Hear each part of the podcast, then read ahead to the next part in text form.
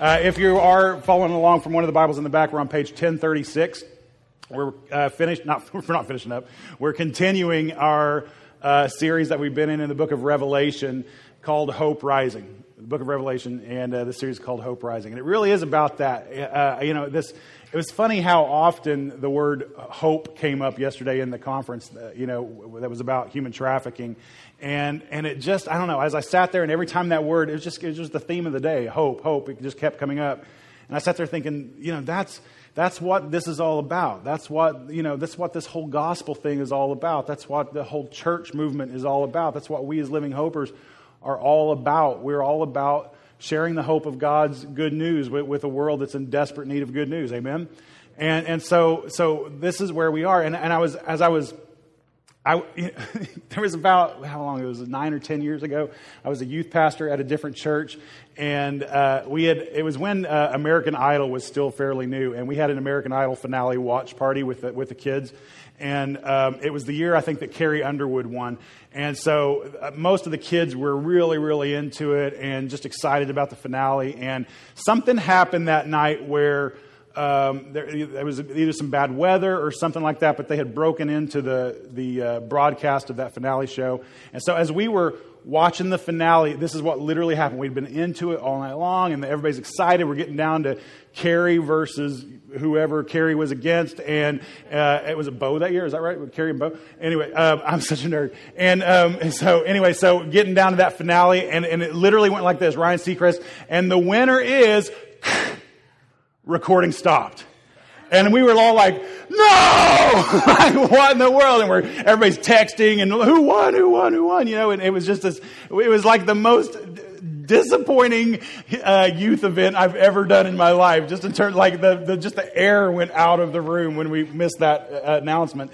And and this is what I've come to realize about the Book of Revelation. For those of us who have lived our life in fear of the Book of Revelation, you are literally living your life exactly like that. That this book culminates the greatest story ever known to humankind, the story of humankind. It is the grand finale. It is everything that the rest of the book points towards. And when you have walked away from that book in fear and like, I don't know what it means and all that kind of stuff, you're missing all the hope that's in our faith. You're missing all the hope that's right there. Yeah, I mean, you read the Gospels and you get the story of Jesus and, and, and, and the crucifixion and the hope of having our sins forgiven and all that kind of stuff. That's all good and that's all great. But this is like, that's only the beginning of our journey. You guys do realize that when you make a decision to follow Christ, that's not the end. That's not the goal. Like, like when the angels in heaven celebrate uh, over that decision, as, as, the Bible tells us that happens, there's, there's basically a party in heaven every time a soul crosses that line into faith. When that celebration is taking place, it's not a victory celebration in terms of, yeah, they made it to the end. It's a baby shower. It's a baby shower. It, it's, it's, oh, thank God they're here. Thank God they're starting. And it's all about the start. That's what the Gospels are all about. It's all about the beginning, it's all about the start. The book of Revelation tells us all the hope and everything that we're aiming towards. That we're aiming towards. And if you have, have intentionally kind of, like, like me uh, at times in my life, kind of backed away from that because it's too hard to understand or whatever else, you're missing out on so much. And so, I, what I hope you get out of this series, eh, you know, among other things, is that sense of hope, that sense of this is why Revelation tells us why it's important for us to persevere in our faith. Not just start faith, but finish well. Like, who here starts things but doesn't always finish them well? Anybody? Yeah, like all of us, we're living hopers, right? So, so yeah. So, um, yeah, that I'm that I'm that guy too. I, I get excited and I want to start something, and then I get into it. Like I went through this phase where I was watching. There used to be a show on Discovery. It was three or four seasons, where every season there was a new expedition going to the top of uh, Mount. Um, what's the big one? Everest. what's the big one? Um, uh, Everest. And I loved that show. And Jamie and I would be watching, and be like, I'd say, I want to do that. Like, I, I think I could do that. And she was like, you would die. Don't do that. You know, all that kind of stuff, you know. And, and, but, but so I would think that. So, uh, but then whenever I go hiking, like I, I did a, just a hellacious hike in Yosemite last time I was there that just about killed me. And, and the whole time I'm thinking, I'm like, you're so dumb. You could never do Everest. You can't even do this. And, you know, all that kind of stuff. And so it's like, I, I, love the, I love the idea of obsessing about something, starting something, and then, and then the finishing part is always a mystery whether or not that's going to happen with me, right? Uh, but this is the thing I know about my faith. I don't want that to be the story of my faith. I want, I need to finish well. And we all do, right? All of us do, every single one of us. So, in the interest of, of honesty, um, as a pastor, I know I'm supposed to love God's word, and I do, um, except for one book. Uh, I hate Leviticus. Does anyone else hate Leviticus? hate Leviticus. Like, I, is, it, is it a sin to say I hate Leviticus? It probably is. Um, like I, I i'm not a fan of leviticus I, have been kind of i started uh, a new reading plan a few months ago and a week or so ago i went through uh, leviticus and it's it's brutal now if you're new to the faith and you've never read leviticus it's uh, no no it's a, read it read it read it in the same way you should read your instruction manual to something at least once, right? Uh, no, it's, it's, it's, there's some important stuff there that, that's, that, that, that really is, if you can have somebody guide you through what's actually going through. Um, but it's difficult, and it's all law. It's all, I mean, that's what the word Leviticus basically means is law. It's, it's, it's, it's the handing down of, of God's law to his people.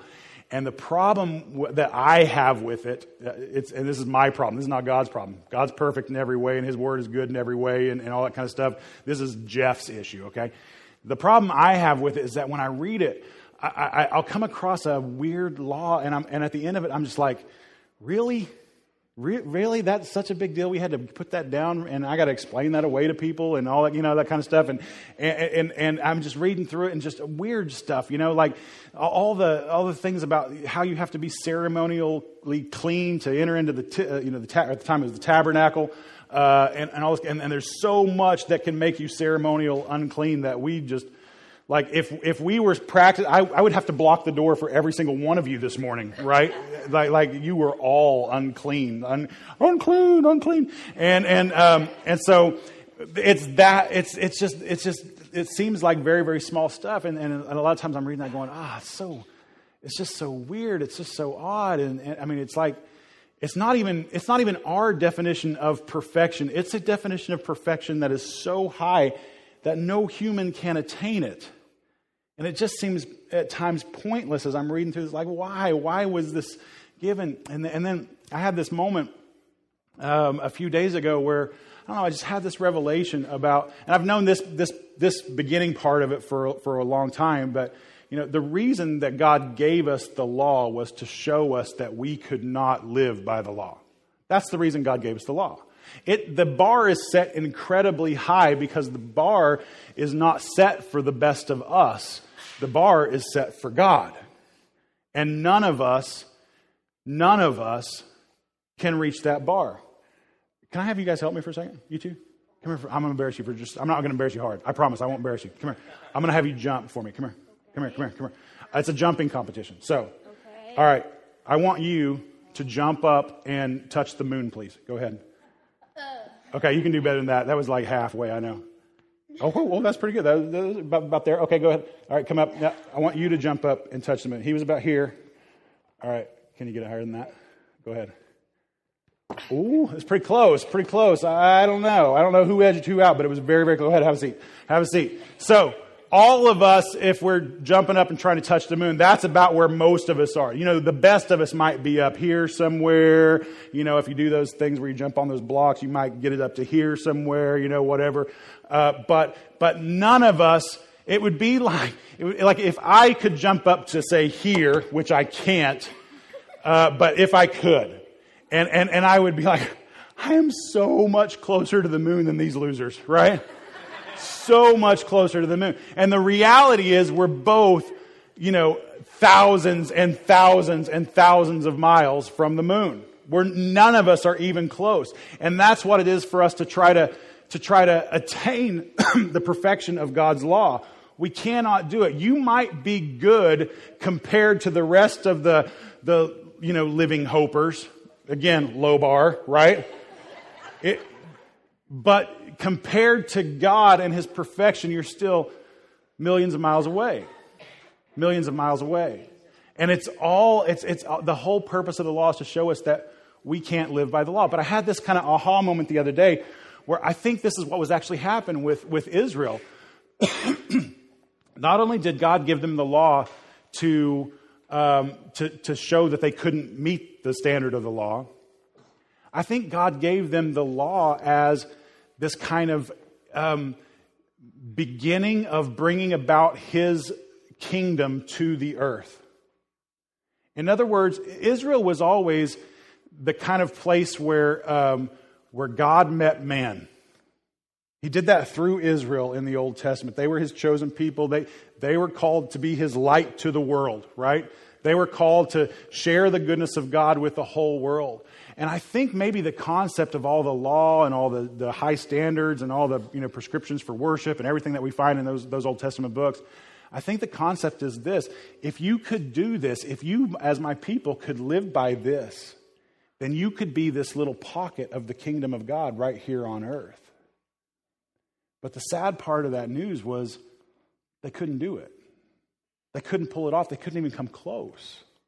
They failed miserably. I mean, they, and, and, and I mean, for us, you know, uh, you know with 3,000 years of hindsight, we can look back and go, they just saw him part the sea and walk across on dry land. You would think they'd be in it for life.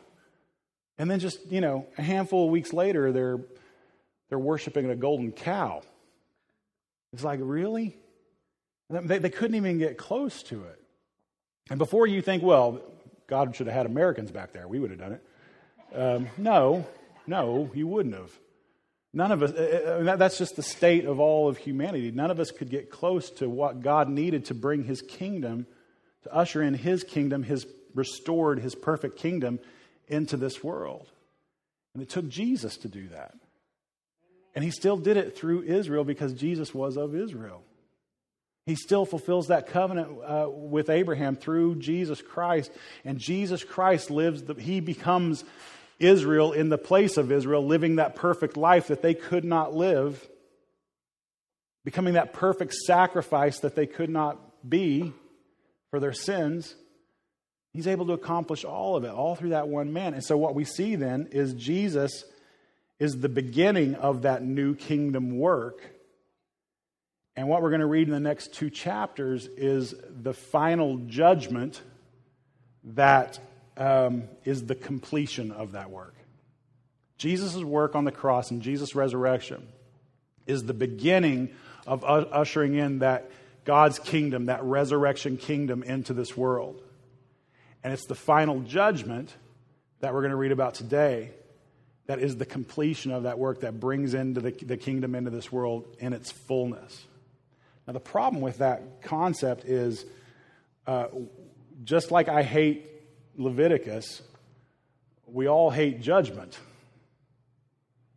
And it's not that we have a problem with God, it's that we have a problem with us. It's not that God is wrong about judgment, it's that we're wrong about God. And so, as we try to sort out all of this stuff, because here's the deal we're going to read some stuff, and it just sounds, today, it sounds, uh, it sounds very judgy. Sounds very, and we're, you know, we're enlightened Americans, and we don't like judgy. And who are you to judge me? You can't judge me. You know, all that kind of stuff. We don't like being judged. We don't like to feel like we're in the place of, of to be somebody else's judge and all that kind of stuff. And we wish that we served a God that wasn't all about judgment because that would be so much. I mean, if it was just all, you know, happy, happy, joy, joy, and just coming to the peace of God and, you know, la, la, la, and there's pizza for everyone, you know, whatever. If it was just something like that, then, then it, wow, that would be such so much easier to sell, wouldn't it? But instead, what God gives us is what we need instead of what we actually want, as a good father does. He gives us what we need instead of what we actually want. So let's take a look at this passage. Uh, like I said, it's 10, page 1036 if you're using one of the Bibles from the back. So we've, we've seen so far in Revelation, we've seen seven letters, or yeah, seven letters to seven churches. We've seen uh, the seven seals of God's scroll opened at, at, one point. We saw seven trumpets of warning that were issued. Uh, and now we see the seven bowls of God's wrath being poured out, all right? so here we are, Revelation chapter 15. It says this Then I saw another sign in heaven, great and amazing. Seven angels with seven plagues, which are the last, for with them the wrath of God is finished. Okay, so what's being described here is that, you know, that, that this is how God is going to culminate this whole thing, and it's going to come through judgment, it's going to come through wrath. His kingdom was started through the cross. It's going to, it's going to be completed and finally fully, completely ushered in through judgment. All right? It says this And I saw what appeared to be a sea of glass mingled with fire, and also those who had conquered the beast and its image and the numbers of its name, standing beside the sea of glass with harps of God in their hands. And they sing. Now, we talked a lot about the beast last week. I'm not going to rehash that this week. Go back and listen to it. Uh, there's, a, there's a lot of explanation there. And they sing the song of Moses. That's important. We're going to come back to that in a second. They sing the song of Moses, the servant of God, and the song of the Lamb, saying, Great and amazing are your deeds, O Lord God the Almighty. Just and true are your ways, O King of the nations. Who will not fear, O Lord, and glorify your name? For you alone are holy. All nations will come and worship you for your righteous acts have been revealed. All nations will come and worship you. That's important too. We're going to come back to that. After this, I looked, and the sanctuary of the tent of witness in heaven was open. Now, this is kind of throwback uh, to the tabernacle and temple system that, that the, the Israelite people had, where uh, in the middle of, at, at, you know, in before the temple, it was a tabernacle. It was kind of a temporary tent that could be moved around. But there was this kind of inner sanctuary part where the, where the presence of God w- was said to dwell. The same thing in the temples that were built. There was an inner chamber part that, that only the high priest could get to, that the presence of God was said to dwell. Um, and it says, here he says that this sanctuary of the tent, it was opened. This is the, the, the, tent that's in heaven, the temple, so to speak, that's in heaven. It was open, and out of that sanctuary came the seven angels with their seven plagues, clothed in pure, bright linen, with golden sashes around their chests.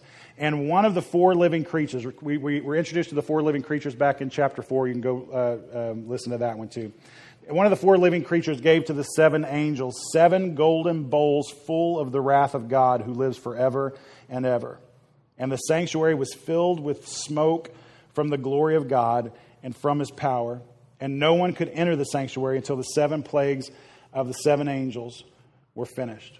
Now, I, I want to talk about the, the, little bit of worship that takes place in the, in the, in the middle of, what's going on here before we move on to the, the next chapter, where he says, uh, you know, that he, he sees them, they're singing the song of Moses. So much of Revelation ties back to the book of Exodus.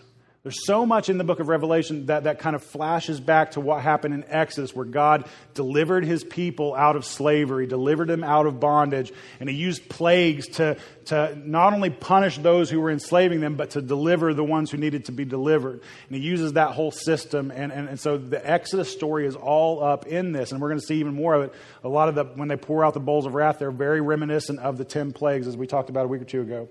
Um, and so, so that's kind of what's happening there. But then the, the, the last stanza of that little bit of worship that takes place, where he says, For you alone are holy.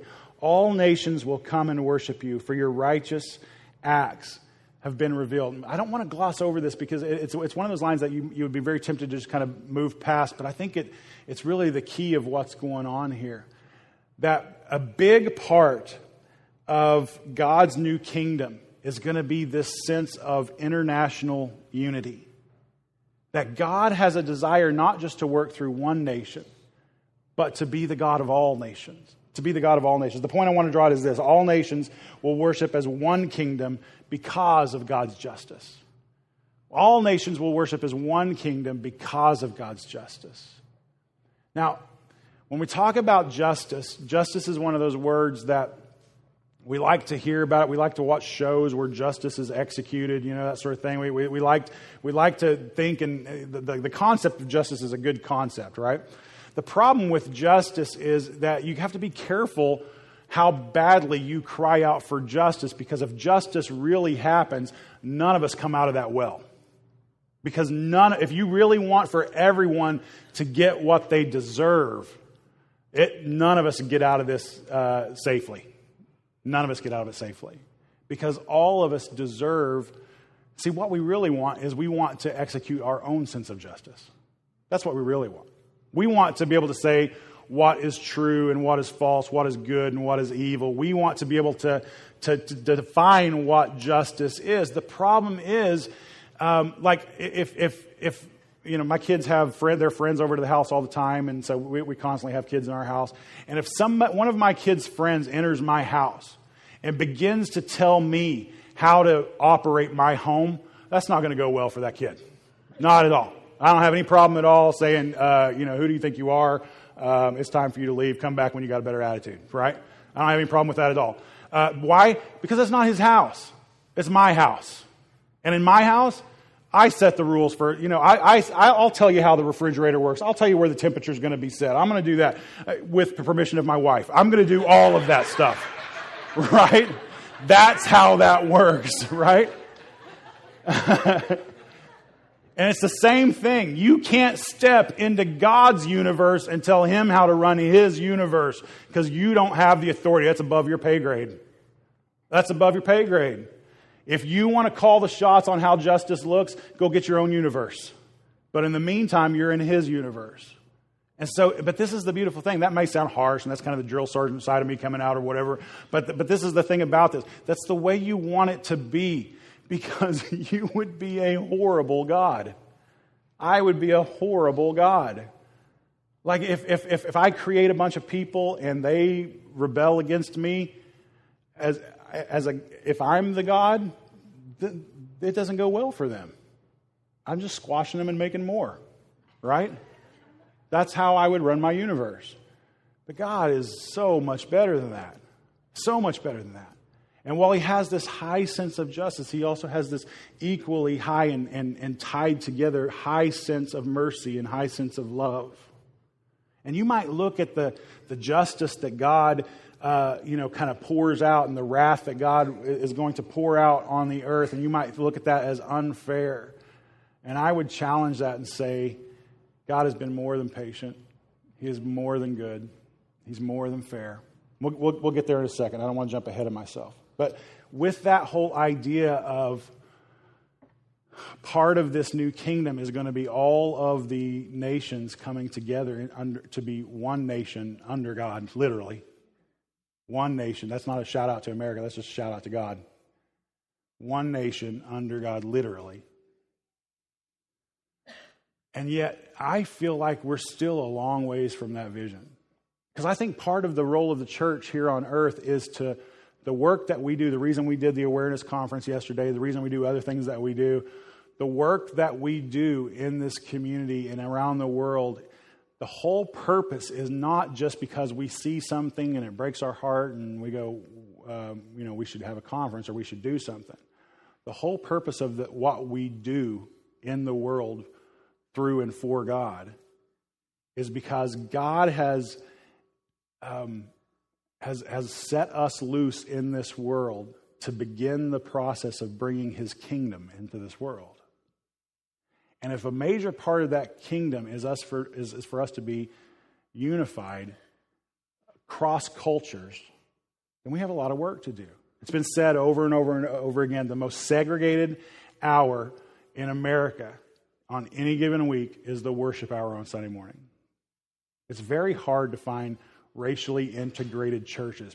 People tend to worship together according to their races and that sort of thing. And so you have very segregated congregations, um, not within the congregation so much, but, but just, you know, congregations that are, look very much alike, uh, like, one, like, you know, like themselves. Um, I feel like Living Hope, uh, we do a pretty good job of that, we still have a long ways to go. We still have a long ways to go. When we do missions, it's not just because missions is cool. When we do missions, it's because we're trying to bring this world together under one God. When we reach out in this community, it's not because we hope, you know, we get a, a shout out on the evening news or anything like that. When we reach out in this community, it's because we're trying to bring everyone, regardless of what they look like and where they come from, under the banner of one God. That's what we do. That's what we do. So let me just give you a challenge before I move on to this and just say um, I'm a person that uh, became aware many, many years ago that um, all of us have prejudices that we have to deal with. Every single one of us. You, you, I don't care how enlightened you think you are, what neighborhood you grew up in, you know, what school you went to, whatever. Every single one of us have prejudices that we have to kind of weed out. And then what I've also learned over the year is that you can't weed it once and then forget it. It has to be constantly weeded out because something that evil can has a nasty way of kind of creeping back up in us. And so let me challenge you to one to help us as a church to reach out to all cultures so we can bring all cultures under the banner of one God. And then let me challenge you individually to do some of that work yourself, to reach across uh, cultural divides that are uncomfortable for you. I'm not, I'm not talking about signing up for the next mission trip or anything like that. I'm talking about right here in Dixon. We live in a mission field. We live in a mission field. And so reach out across cultures and, and begin to create relationships. Even I would call them, and maybe some of you would view this as a nasty term, but I don't. Uh, I would say even strategic, gospel strategic relationships. And when I say that, I mean uh, everybody that I form a relationship is a strategic gospel relationship. Why? Because I want everyone in this community to come to faith in Jesus Christ.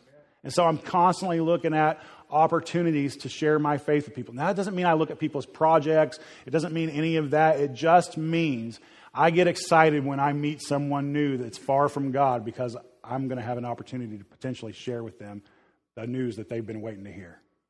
And so begin to kind of stretch yourself across cultural barriers and and and make this a reality. Make this part, you know, again, if our job is to usher in God's kingdom into this world, to help God in that process, because I believe the work we do here now has eternal implications.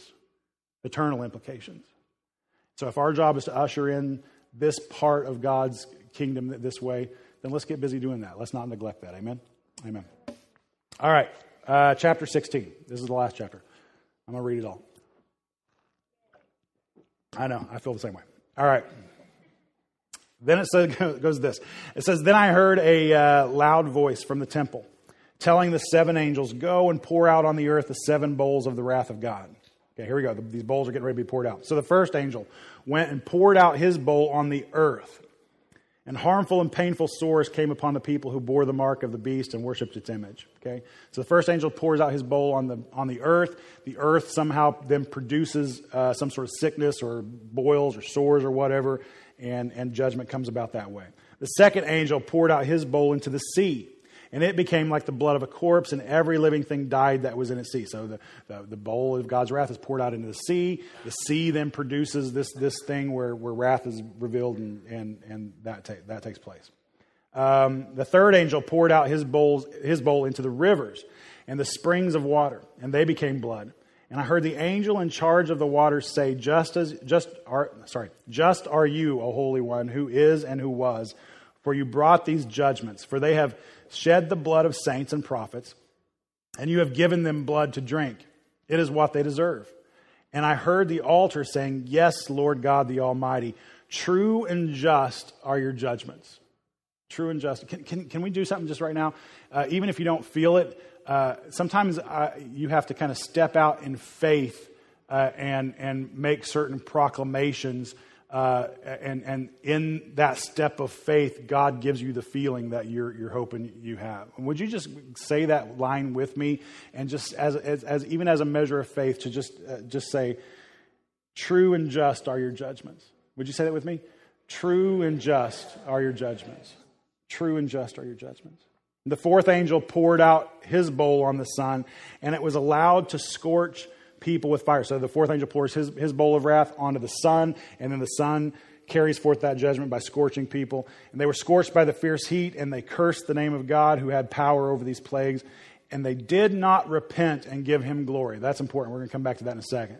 But let me stop here and just kind of highlight these first four bowls that have been poured out. So we have we have the uh, the, the bowl being poured onto the earth and the earth bringing forth a, some form of God's judgment. We have a bowl being poured onto the sea and the sea bringing forth some form of God's judgment. We have the, the, a bowl being poured onto the rivers and the springs of water and then they bring forth some sort of some form of God's judgment. And then the fourth bowl is poured out onto the sun and it brings forth some form of God's judgment. And it's almost as if God is utilizing all creation itself whom not only have we as wicked human people sinned against God, we have sinned against his beautiful creation. We have sinned against and abused his beautiful and this is not some sort of Greenpeace talk or anything like that. It's not what I'm doing here. I'm just I'm just going through scripture, okay? It has nothing to do with politically whatever. It is just a matter of fact that we have not cared for God's creation the way he told us to way back in Genesis. Instead, when he said have dominion over creation, he did not say, yeehaw, do with it whatever you want to. That's not what it was. That's not, he didn't say go out and destroy it and use it for whatever you need. Dominion, it, it, it, the, the term there is really more about care for. We're to be caretakers of God's creation. And it's almost as if in, in, these first four bowls that God says, This creation that you have not cared for well, that you have um, uh, um, exploited and, and taken advantage of and abused this beautiful gift that I gave to you. I'm going to turn now that creation into kind of back on you and, and, and utilize it in the judgment that I'm pronouncing to you, and the wrath that I'm pouring out on you. And all this stuff happens where it seems like all creation is turning on them and they still don't repent. And the fifth angel poured out his bowl on the throne of the beast. We talked about the, the, the beast last week being just kind of uh, powers that rise up, um, you know, from time to time all throughout history that want to crush uh, the movement of God. He poured out his, his bowl on the throne of the beast, and its kingdom was plunged into darkness, and people gnawed their tongues in anguish and cursed the God of heaven for their pain and sores. And they did not repent, once again, they did not repent of their deeds. The sixth angel poured out his bowl on the great river Euphrates.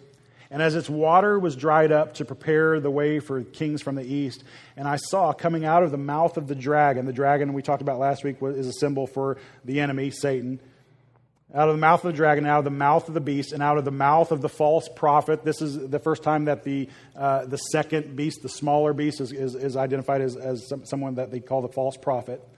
Three unclean spirits like frogs, for they are demonic spirits performing signs who go abroad to the kings of the whole world to assemble them for battle on the great day of God the Almighty. Now, what's happening here is that basically, you know, this would have been. Kind of an easily recognizable symbol to John's original uh, uh, readers of this, of this letter, of this um, revelation, where the, basically, as he dries up the, the Euphrates, it allows kings and, and armies from other nations a clear path to come down to this place of battle, is what's happening here. And it's basically what's saying is that uh, it, when the end happens and the judgment of God is finally coming and all that kind of stuff, all those people who have not sided with God will do their best to rise up against God and curse Him, will do ba- their best to do battle with Him, that sort of thing. Now, if you're looking for a, a physical war, a physical battle, I don't know if that's coming or not. I think it's, it's a very good possibility that this is still very symbolic of just how the people will rise up against God in kind of one last ditch effort to say, We don't need you, we don't need you, let us go our own way, whatever. But regardless of how you look at that, whether it's a physical war that's going to happen or something more symbolic, people will rise up against God. They are digging in their heels. I, after all this wrath comes, after all this judgment comes, they're still not repenting. They still don't think they need God.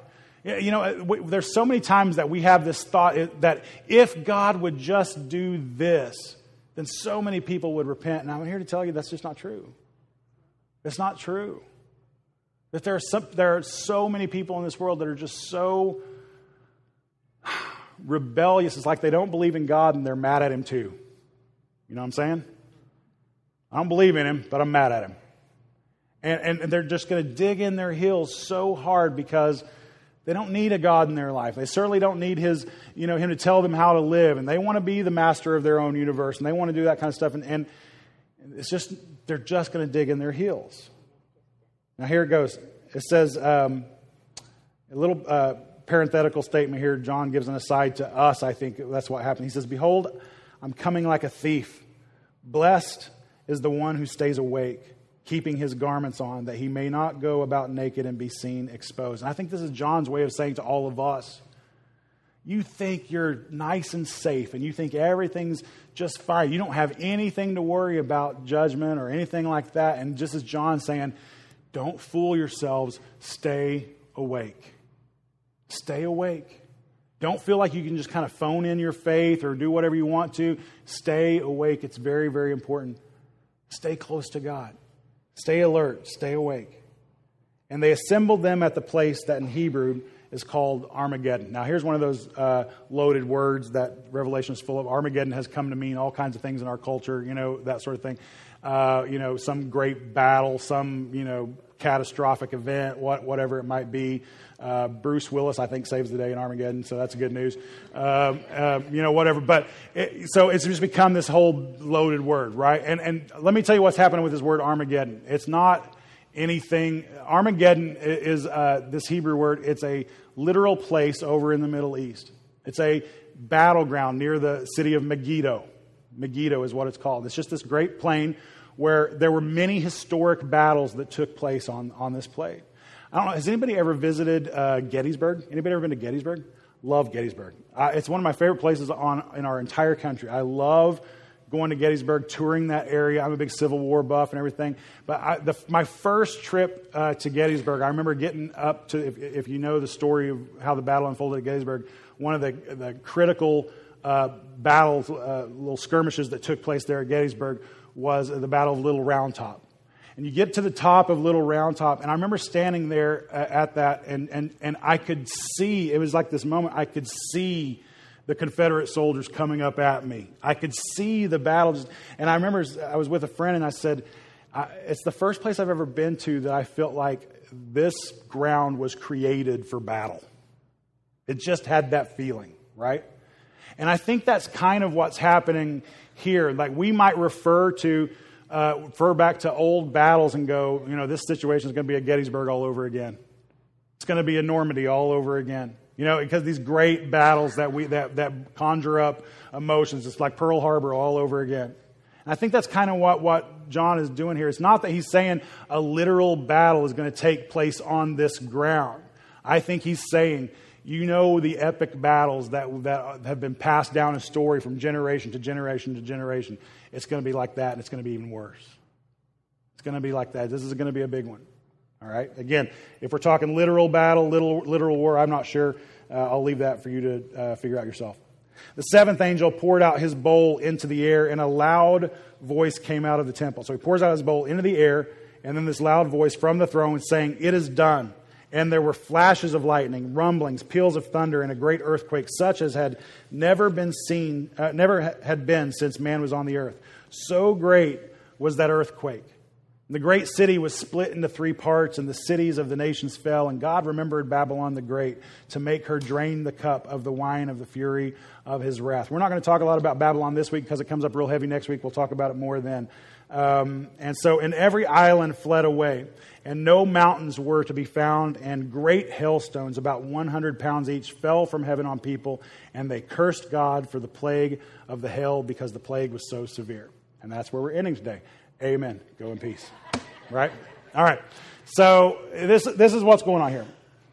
Uh, God pours out his judgment. That, that last bowl that gets poured out, where it's poured into the air and, and the peals of thunder and flashes of lightning, as we've talked about all through this book, that's kind of when it, that happens whenever God's presence is, is there, right? The, the lightning and the thunder and the earthquakes, that means God's here. God's presence is here. So the kind of final judgment is just the presence of God himself. He kind of steps into the sphere of what's going on. And just his presence is what it takes to finally end all of this. Just his presence is what it takes to finally end all of this. Now, when we hear all these, these talks about justice and, and wrath and you know plagues and everything else, I mean, if you're like me, you look at that like I kind, kind of like I said, I look at Leviticus earlier, where it's just like, really, does it have to be all of that? It would be so much easier for me to preach a thing where there's just no wrath and it's just, you know, whatever, and just come find your enlightenment and Jesus and, you know, whatever. Uh, just, you know, just achieve a new level of whatever. You know, like uh, that seems, that's like I could feel good every single day if I just taught people how to just be awesome, right? But that's just not, that's not God's universe. As badly as I might want that, again, that problem is not with God. That problem is with me and my view of God. There's a, a theologian by the name of Niebuhr, and uh, he wrote this. He said uh, that we'd prefer a version of the gospel that would state something like this A God without wrath brought men without sin into a kingdom without judgment through the work of a Christ, a, a cross, through the work of a Christ without a cross. Like we would like to just kind of wash away all the rough parts and all the parts that makes us, make us uncomfortable. But when we do that, we rob. I mean, there's really no point in the gospel anymore, is there? There's really no point in the gospel anymore. For us, as human beings, we tend to think that the thing that sets us apart from all other beings is that we have a higher sense of love we have a higher sense of justice. And that's what sets us apart from all the other all the rest of creation, all the rest of this universe. And what we need to realize is this, and this is a hard statement, and I'll try to explain it. Human love and justice is sinful. Human love. Now, you think that's the best parts of us. Like, why, why, why is it sinful for us to love? I'm gonna, uh, stay with me. But human love and justice is sinful. Because at the end of the day, our definition of love is like these guys trying to jump up and touch the moon. And your very best version of love for the very best person that you love the most, if you got a family of six kids, it's that one kid that you really love, right? Your, your best love for, for, for, for the person that you love the most is still in comparison to God's love, just like a jump this high trying to jump up and touch the moon. It's sinful. In fact, it's, it's an affront to God. And it, it, to call my love for my wife or my kids or for all of you, to even call it by the same word that God defines as love, it's an affront to God. Because his love is so much superior to our version of love.